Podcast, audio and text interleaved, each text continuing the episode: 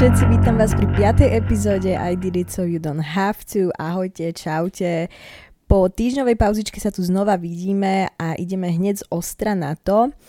Dnešná epizóda je o téme, ako sa prenašať cez ťažké situácie. Možno sa v nej práve nachádzaš, alebo možno niekto v tvojom okolí.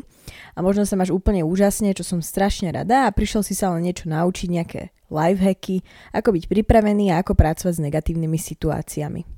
Ešte predtým ale ako začneme, tak na túto epizódu dávam taktiež znova trigger warning. Je to kvôli tomu, lebo sa znova budeme zaoberať citlivými situáciami a v niektorých častiach budem rozoberať aj závislosti a teda rôzne druhy závislostí, takže určite neodporúčam, ak je ti nepríjemné sa o tom baviť alebo rozprávať, počúvať, tak uh, bohužiaľ dnešná epizóda nebude asi tá najvhodnejšia pre teba. Tak začala by som túto epizódu s tým, že položíme si nejaké základy a tie základy sú, že keď prežívaš nejakú ťažkú situáciu teraz alebo niekto okolo teba, tak vám chcem všetkým iba pripomenúť, že ste v tom není sami a nikdy ani nebudete. Každý z nás má svoje problémy, každý z nás si niečo v živote zažil a ešte aj zažije, takže si nemyslí, že tvoj doterajší problém je trvalý stav. Život je na to, aby sa žil. Hej, aby si robil chyby, aby si sa sem tam trápil. Takže ako prvý krok tomu, aby sme nejako zdravšie zvládali ťažké situácie, je si uvedomiť, že sú úplne normálnou súčasťou nášho života. A že vlastne tým pádom sme v tom není sami, lebo každý jeden z nás tvoj kamarát, sused, človek, ktorého si videl raz na ulici, proste každý jeden z nás máme niekedy ťažké situácie, máme niekedy nejaký problém, s ktorým si nevieme poradiť. Viac sa budeme však dnes zameriavať na naše myšlienkové pochody a čo sa nám deje v hlave a v tele, keď sa ocitneme v takýchto situáciách. Spomeniem pár všeobecných kategórií typu prístupov, aby sme každý vedeli viac pochopiť samého seba Zároveň s tým aj aké máme tendencie, ktoré nás vo výsledku brzdia v rozvoji a ku preneseniu sa cez tieto problémy s ľahkosťou. Jednu z najdôležitejších úloh zohráva v ťažkých situáciách naša hlava. Naše emócie, ktoré nás dokážu vydeptať do úplne neskutočnej miery. Takže preto pohľad na vec a prístup, ktorý si zvolíme, či už vedomo alebo nevedomo, je veľmi dôležitý preto, aby sme sa naučili zdravšie prenašať cez situácie. A presne na to sa teraz zameriame. Ja vám teraz poviem jeden výrok, alebo teda nejakú vetu, čo ja som si vymyslela a zároveň sa s ňou stotožňujem. A to je, že všetko je o pohľade a emócie sú len emócie, nie koniec sveta. No a teraz vás poprosím, aby každý jeden z vás sa doma na chvíľočku zahral na psychológa. Ja vám teraz prečítam uh, dva scenáre alebo dva nejaké príklady, ktoré som si vymyslela a skúsme si ich vypočuť s tým, že si za prvé všimnite si, v čom sú podobné a za druhé skúste vydefinovať, že čo ten človek robí zle a mohol by robiť lepšie na to, aby sa zdravšie prenašal cez nejaké ťažké situácie. Tak, prvý príklad. Všetci ľudia okolo mňa majú partnerov, kariéru, mnoho zážitkov. Ja mám už dlhý čas pocit, že nežijem, len prežívam, že som ničoho nedosiahol. A poslednú dobu sa mi tento pocit prehlbil až tak, že cítim nekonečné prázdno, som uzavretý, sedím doma a nemám energiu ani náladu normálne existovať.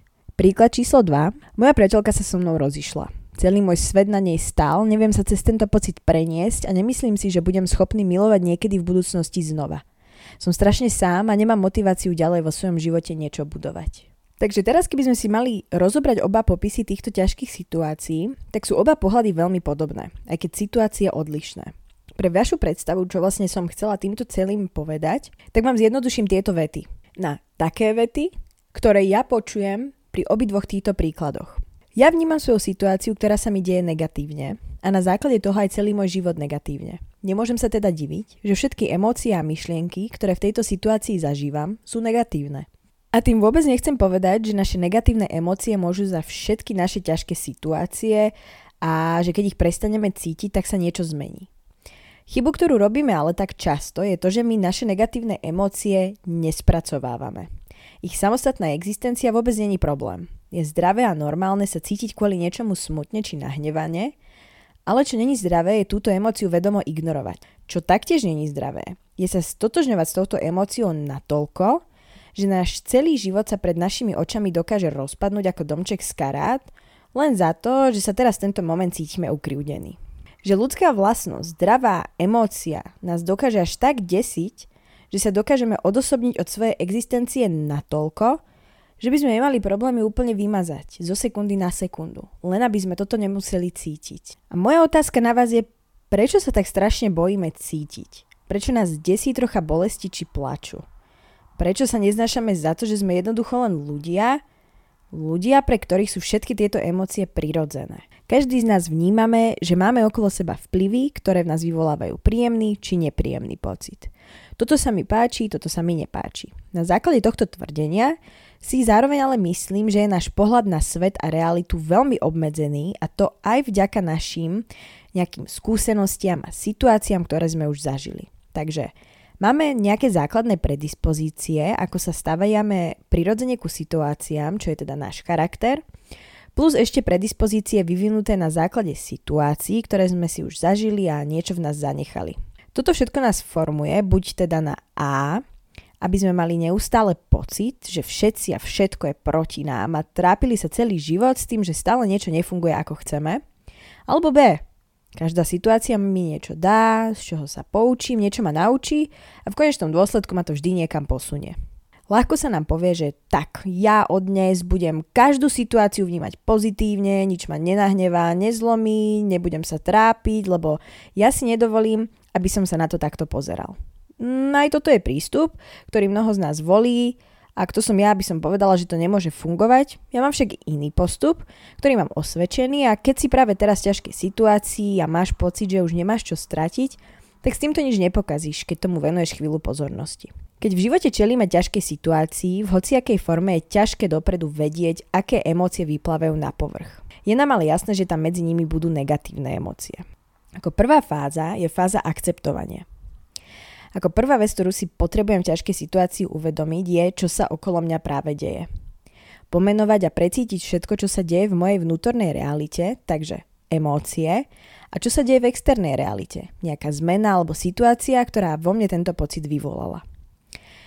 Môj najlepší kamarát, otec, priateľ či kolega ma sklamal, podrazil mi nohy a teraz mám v sebe hnev, ktorý viem, že pramení zo sklamania a bolesti, ktorú prežívam.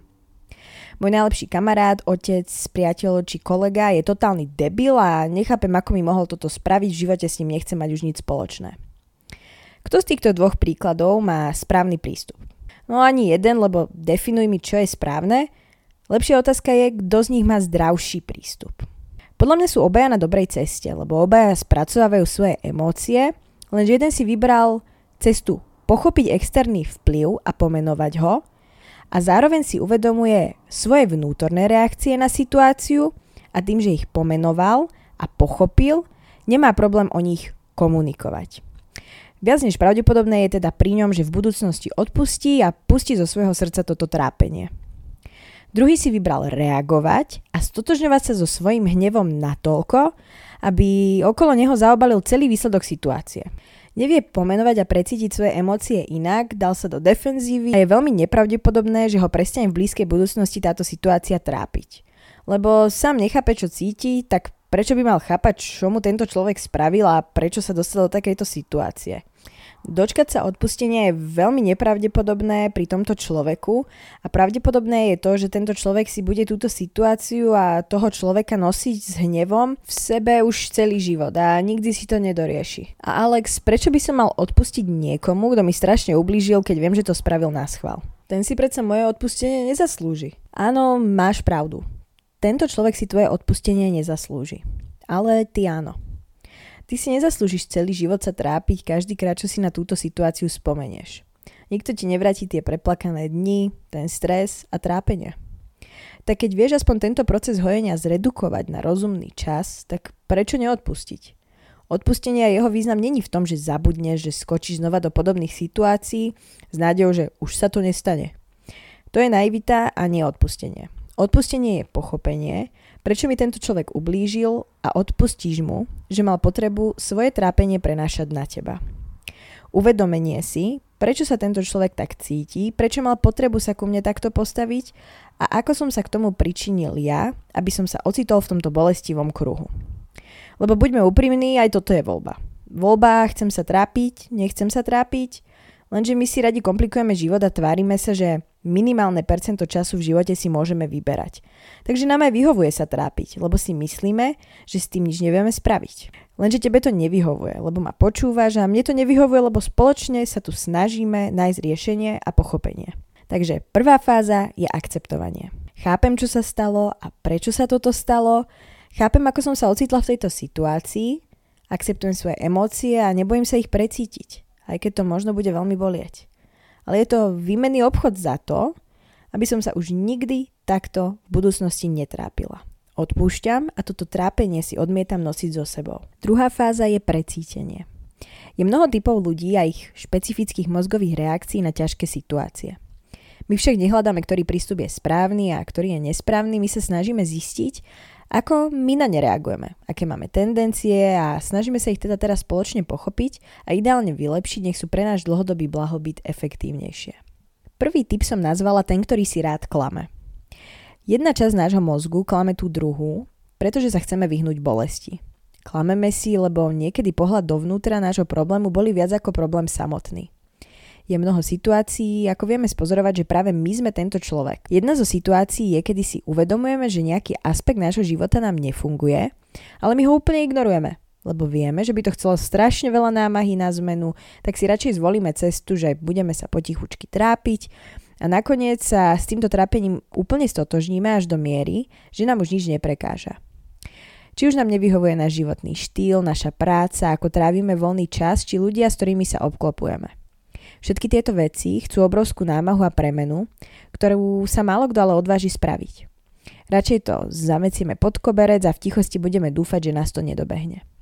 Ja mám nespočetne veľa vecí, ktoré takto zametávam pod koberec. A ironicky sú to veci vonkajších vplyvov. Ja mám vždy čas, energiu a náladu si upratovať svoje vnútro, to ako sa cítim, aké mám priority, krásne počúvam svoje srdce a dušu. Ale moje telo, tak to absolútne. Som oneno fajčiar, mám skoro minimálny pohyb a tá strava tiež není nič extra. Moje telo plače, zatiaľ čo všetky ostatné aspekty môjho života a srdca a duše sa blištia v zlate. Je to ironické, ale je to tak. Alebo si opak mňa, ty sa cítiš vnútorne aj vonkajšie úplne super, dávaš si pozor na seba, staráš sa o seba, ale si obklopený ľuďmi, ktorí majú stále potrebu ťa ťahať dole rodina, kamaráti či kolegovia a toto vytvára ten vnútorný pocit nespokojnosti teba so svojím životom, teda tvoju ťažkú situáciu. Takže čo ťa trápi? Čo ťa teraz v tvojej terajšej situácii trápi? Čo je tá vec, ktorá v tebe vytvára pocit, že si v ťažkej situácii, z ktorej sa nevieš dostať? Podľa mňa ti napadnú tak tri veci. My veľmi dobre vieme, čo sú tie veci, ktoré máme odstrániť. Lenže nevieme, ako ich odstrániť, lebo mm, lebo je to ťažké. Je to ťažké. A my aj vieme, ako ich odstraniť, ale ten proces toho je strašne namáhajúci, fyzicky, psychicky a neviem, aký to bude mať koniec, takže vôbec tým ani nezačnem. A zároveň ako nás niečo trápi, tak sme aj majstri v skrývaniu svojich emócií. Sme na špeciálnej misii maskovať všetky známky nášho ťažkého obdobia pred svetom. Lebo nedaj Bože si priznáme, že niečo s nami nie je v poriadku. Bojíme sa, že nás nepochopia, že nás odsúdia ako slabých, citlivých jedincov. Lenže neviem, v akom svete citlivosť a úprimnosť je vnímaná ako slabosť, no v mojom svete to tak nie je. Typ číslo 2, typ, ktorý bolesť zaženie. Tento typ si svoju bolesť veľmi dobre uvedomuje. Neklame si, ale má tendenciu si vybrať svoju bolesť ignorovať. Vie, že tam je a preto pije, berie drogy, v dnešnej dobe veľmi bežná, ale ešte stále kontroverzná závislosť na porne či workoholizmus. Toto sú štyri najviac zaužívané coping mechanisms v dnešnej dobe. Sú to činnosti, ktoré nás oddalujú od bolesti a od strachu, z toho, čo by nasledovalo, keby sme sa pozreli tieto ťažké situácii do očí. Toto je moment, kedy mám potrebu podotknúť, že nie som doktor, nie som psychiatr, psychológ. Ak naozaj máte pocit, že sa radíte do tejto kategórie, tak naozaj odporúčam, aby ste vyhľadali odbornú pomoc. Ak je toto vec, ktorú využívate už dlhší čas, je to vec, ktorou utekáte pred samým sebou a pred svojimi problémami a začínate vlastne aj v tom strácať samého seba a neviete, ako si dať svoj život sám do poriadku, tak sú na to špecialisti a není to vôbec žiadna hamba vyhľadať pomoc. Práve naopak, v mojich očiach a v očiach mnoho ľudí sú ľudia, ktorí chcú na sebe aktívne pracovať, tí najsilnejší jedinci a to, že ste sa ocitli v nejakom nízkom bode svojho života a máte ale chuť s tým niečo spraviť, tak v tom je tá vaša sila, to není slabosť. Ďalší typ, ktorý je stále šťastný a pozitívny. Veľmi nevinný, ale závažný typ úteku od problémov. A verte či neverte, toto mám tendenciu robiť aj ja. Veľakrát sa mi stalo, že po ceste niekam som bola nesmierne zlomená z nejakej situácie, smutná, bez nálady, ale v moment, keď som prešla cez tie dvere a videla som tých ľudí, bola som svetlo celej miestnosti, Romanko, ďalšia radosť vo mne a nikto by mi ani na sekundu nevidel na očiach, že ma niečo trápi. A ak vás takto niekedy niekto prekúkol, tak mi prosím povedzte, že ešte stále je tento človek vo vašom živote, lebo takých ľudí si treba držať blízko.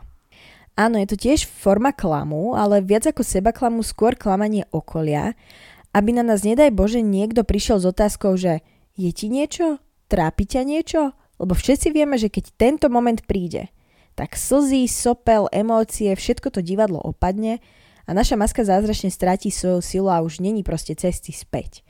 Takíto ľudia majú tendenciu vždy odpovedať na otázku, ako sa máš, super, úžasne.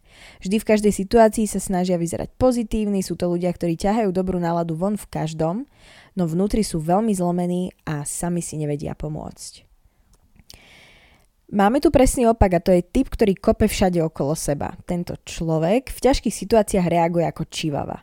Ľahko ho vytočíš, má krátku trpezlivosť a odkusne ti aj hlavu ako taká malá čivava, ktorá šteká, ale vlastne potrebuje len pohľadenie a pochopenie.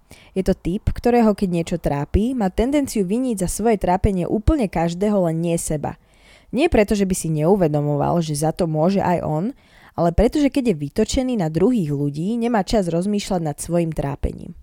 Tento typ má veľmi ťažký proces premeny.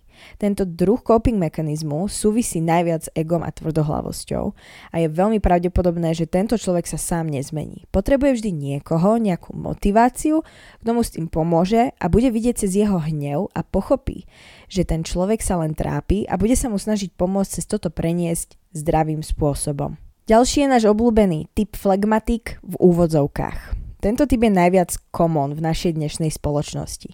Sme učení nevnímať svoje emócie, nemáme čas a energiu si riešiť naše problémy, lebo spoločnosť je rýchla a slabé typy ostávajú v úzadí, oni nenapredujú. Čo sú ale podľa našej spoločnosti silné typy? Podľa mojich nazbieraných vedomostí je to človek, ktorý reprezentuje rýchlo stúpajúce číslo – nič ho netrápi, nič mu nestojí v ceste, robí peniaze, je úspešný. Je to číslo, ktoré najviac peňazí nasype do štátneho rozpočtu. Troška politiky do toho, ale toto je vlastne v našej spoločnosti silný jedinec. Číslo.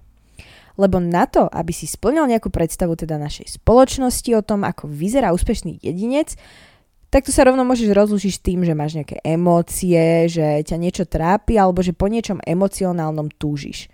Nič takéto neexistuje. Toto není sú priority našej spoločnosti. Máš nejaké psychické problémy či úzkosti, depresie, si vadný kus. A tvoja šance na úspešný život sa o to viac skracuje. Veľa z nás už vidí cez túto spoločenskú opresiu, čo ma neskutočne teší a vieme, že je to s prepačením úplný bullshit. A neriadíme sa tým ani na sekundu, ale ešte stále je mnoho ľudí ktoré takto existujú a bohužiaľ sú to ľudia starších generácií, ktorí ešte stále majú pocit, že žiť bez emócií v seba klame je tá cesta k tomu, aby v spoločnosťou neboli vnímaní ako slabý či vadný kus. A last but not least, čerešnička na torte je posledný typ, ktorý vyhľadáva ťažké situácie len preto, aby vždy bol obeď. Kde mám začať? Kamaráti, priatelia, toto som bola ja. Ja som v tomto bola majster. Tento typ je typ, ktorý žije z extrému do extrému. Väčšinou to má vždy zázemie v detstve alebo v dospievaní. Keď si bol zvyknutý stále riešiť nejaké veci, stále vyhľadávať nejaké vplyvy, aby si stále mal nejakú emóciu silnú v sebe. Čo to znamená? Znamená to to, že máme jeden extrém, kedy si strašne nešťastný, zranil ťa niekto, nejaká ťažká situácia, proste tie emócie sú negatívne, ale sú silné. Áno, všeobecne sú to silné emócie, ktoré prežívaš celým svojim duchom a telom. Potom je druhý extrém. Extrém, kedy si strašne šťastný, strašne ťa niečo naplňa, cítiš eufóriu znova. Silná emócia, ktorá celá tvoja duša ju prežíva a takisto aj tvoje telo. Toto sú dva extrémy, v ktorých tento typ žije. Pre ňo neexistuje zlatý stred. Zlatý stred je pre ňo nudný. Je pre ňo nudný, lebo v tom zlatom strede nemá nič, čo by musel riešiť. Není žiaden problém, ktorý by trebalo analyzovať, není žiadny cieľ, ktorý by trebalo nejako dosahovať. Je to proste neutrálna zóna, ktorá ale pre toho človeka je tá najhoršia zóna, aká môže byť. Je to, je to moment, kedy si sám na seba, čo spravíš, to spravíš, prečo sa rozhodneš, preto sa rozhodneš, žiadny externý vplyv ťa neovplyvňuje, proste stojíš tam iba sám v prázdnej miestnosti a pozeráš na hodinky, že tak čo budeme robiť? Je to pocit úplného zmetenia, kedy nevieš, čo ťa čaká. Až sa bojíš, že pre Boha, ja som zvyknutý stále zažívať nejaké strašne emocionálne nabité situácie, teraz na mňa nič neútočí, nič ma nečaká pre Boha. Čo toto pre mňa znamená? Určite niečo sa skováva tu za rohom, niečo ešte horšie sa tvorí a na mňa sa to teraz zrúti. Je to strašne nepoznané teritorium pre niekoho, kto stále niečo musel v živote riešiť. Ja si myslím, že každý jeden z nás by sa mal zamerať a dostať, alebo mať za cieľ sa dostať do tej strednej neutrálnej zóny a zvyknúť si na ňu. Lebo veľa nás si na ňu nechce zvyknúť, lebo ju bereme ako nudnú. Hlavne mladí ľudia stále máme potrebu vyhľadávať nejaké extrémy. Stále potrebujeme niečo nové, nejakého nového človeka dobiť, nejakú novú situáciu, stále niečo, niečo potrebujeme vymýšľať. Lenže je to dvojsečná zbraň. Tak ako nadobudneš nejakú novú situáciu, tak, tak s ňou niekedy prichádzajú aj tie ťažkosti, lebo si to vlastne celkom ani nedomyslel, keď skáčeš z bodu A do bodu B takto sa ty dostávaš do tých ťažkých situácií, ale vedomo, lebo vyhľadávaš to, že stále potrebuješ niečo cítiť, stále nejakú emóciu, či už pozitívnu, negatívnu, stále musíš byť emocionálne nejako vyživovaný. Veľmi dobrá metafora, aby som vám to ešte viac vysvetlila, je jedna vzťahy. Keď ste boli zvyknutí stále mať nejaké proste vplyvy, nejaké emocionálne nabité situácie a boli ste vo vzťahoch v minulosti, kedy tie vzťahy boli či už toxické, že strašne uh, ste boli vyčerpaní, stále ste niečo riešili, hádali ste sa, alebo práve naopak boli strašne nabité láskou od rodičov a stále proste ste, a stále ste mali proste nejaké prejavy lásky, stále ste cítili tú eufóriu, tak zrazu sa dostanete do vzťahu, ktorý je úplne v pohode. A hovorím v pohode ako tak, že je strašne neutrálny, že nehádate sa, není k tebe debil, je normálny, ukazuje ti lásku zdravo, nie prehnane, je proste vlastne úplne super, OK, textovo super, áno, uvedomuješ si to, ale vlastne ty sa strašne nudíš.